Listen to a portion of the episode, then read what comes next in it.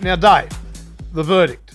Before I go, Tyson Gamble, Jackie Whiten, goes to the judiciary.